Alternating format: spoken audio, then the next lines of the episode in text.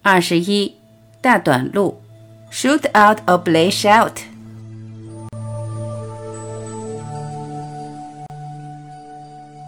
前面提到心流，提到脉轮，在其中用圆满或圆满场来表达我们的本性，我认为这一点太重要了。若不是本来圆满，我们可能还想在每个部位去一一追求转变，还不如直接承认我们本来就是圆满，最多只是忘记了，所以还要一次一次来到人间来体验。体验什么？最多只是体验二元对立，再延伸一个人生的故事，而透过这个故事，最多只是学到一些我们认为有意义或是有重要性的念想。但是站在整体其实一点都不相关，这一趟最多只是在延伸自己的无明。也许你还记得，我在《神圣的你》曾经用下一页的图来表达生命的螺旋场跟我们个人的关系。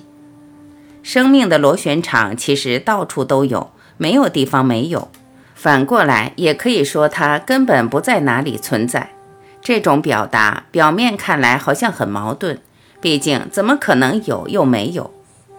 其实这个矛盾是头脑自己带来的，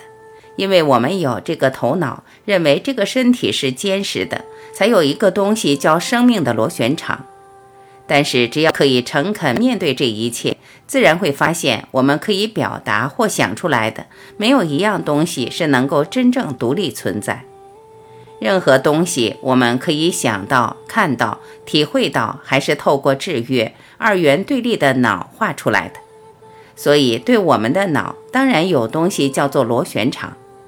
但是只要我们诚恳、臣服，把自己交出来，交给一体真正的自己、无限大的自己，我们会突然发现自己不光完全活在生命的螺旋场，而且这个生命的螺旋场是这一生最大的力量，可以带我们度过任何难关，最后带来最好的结果。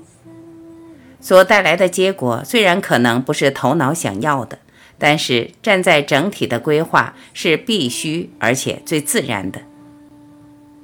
我过去提到参，参什么？也是参自己，真正的自己。参本身最多只是提醒自己本来就圆满，没有缺少任何一样东西，提醒我们本来就是它，就是一切。我用螺旋场的比喻，让它穿透过一个人的身体，表达接下来也没有谁可以作为主体。此外，不光没有任何动作的对象，最后连一个做的动作都没有。这么一来，一个人就大解脱。不过，只要还有这个肉体，自然会发现化不掉这个肉体。这个肉体是过去业力的组合，承认有它，本身也是承认有业力。这时候一个人最多只能不反弹，对样样都可以放过，对眼前的业力、人、事、物都不去肯定，也不去否定，更不用讲没有期待，也没有什么想转变或得到。透过这种不断的领悟所产生的短路，是这个人间不可能理解的，我们也不可能跟任何人分享。因为分享不光是落在一个理论的层面，还要假设对方有同样的经验，所以一个人最多只会投入宁静，投入沉默。每个瞬间停留在沉默，他活出大欢喜、大爱、大平静。我之前在《不合理的快乐》也用这张图来表达。一个人懂了这些，活出这些，最多只是轻轻松松存在。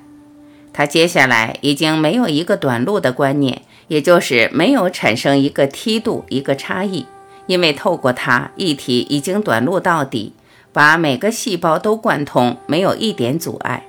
从身体、以太、星光体、情绪体、思考体、理智体、宇宙愿心体、宇宙觉知体、灵性体，任何体都完全达到平等，没有什么压力差，还可以让意识或生命的力量流过去。这才是大的短路，是我们这一生来要体会的。这种体会是人生唯一可以说比较重要的目的，假如还有一个目的好谈。也就好像一体用我们做一个反射，反射什么？反射自己。我们最多只是一面镜子，不光是一体的镜子，可以轻松反射它的美，它最原初的智慧和聪明，也自然变成别人的镜子。每一个人跟我们接触，最多只是反射自己，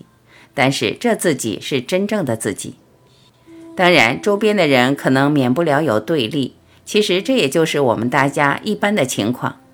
所以他看到的可能最多只是反映他的小自己，倒不见得可以了解这种不可思议大的能量状态。但很妙的是，好像心更深的层面反而会领悟到，虽然头脑不断的有矛盾，认为不理性、不存在，跟自己的生活一点不相关，不符合自己认定的常识，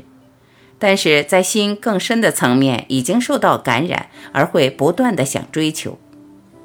我大胆说，这种感染是永久的感染。很多朋友受到感动，虽然在种种的影响下，可能一忙碌或遇到人间的喜事或坏事，也就被带走。但是从我个人的体验，他总有一天还是会回来追求这个真实，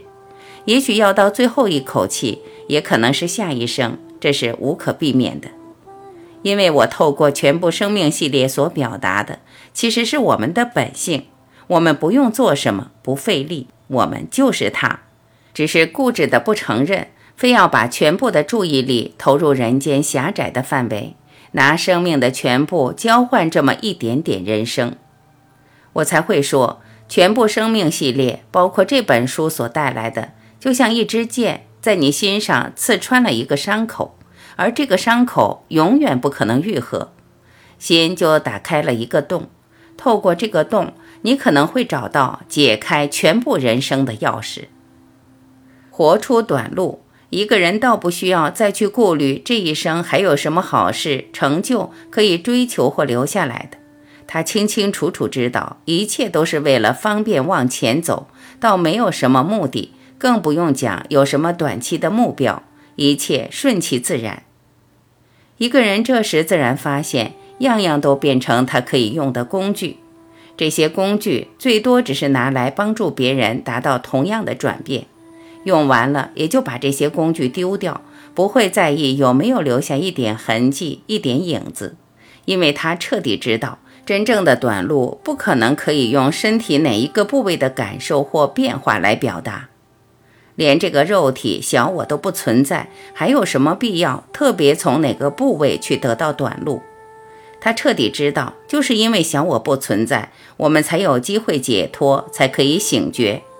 假如还认为小我存在，那么要解脱或醒觉是不可能的。这么讲，我相信你已经发现，这里讲的短路和定是完全一样的。前面谈身心短路带来的转变，全部跟小定一样，还在一个专注或合一的层面。我们身心合一，进入无私无想，自然把每一个部位彻底净化，而有许多现象可谈。但是这些都还不是真正的定或真正的短路。大的短路和大定一样，是不费力，不断肯定一体，彻底知道自己本来没有跟一体分手过，最多需要做的是每一个瞬间不做，只是轻轻松松存在，让这个生命圆满自己，最多让我们发现本来就是圆满。只有这样子，一个人自然进入大短路，透过大短路，跨过前面所讲的全部现象，不会重视它们，但是也同时知道，只要还有身心肉体的观念存在，小短路还是会不断的打开来。最后，我还是要提醒，前面提到一体用我们反射它自己，这句话认真讲，最多也只是一种比喻，因为一体其实不用想，也不会看着自己，也不需要反射自己。一体外什么都没有，连这个一体最多是代表一切都是圆满。只要我们提到一个东西或提到反射、看不看，这本身又回到二元对立。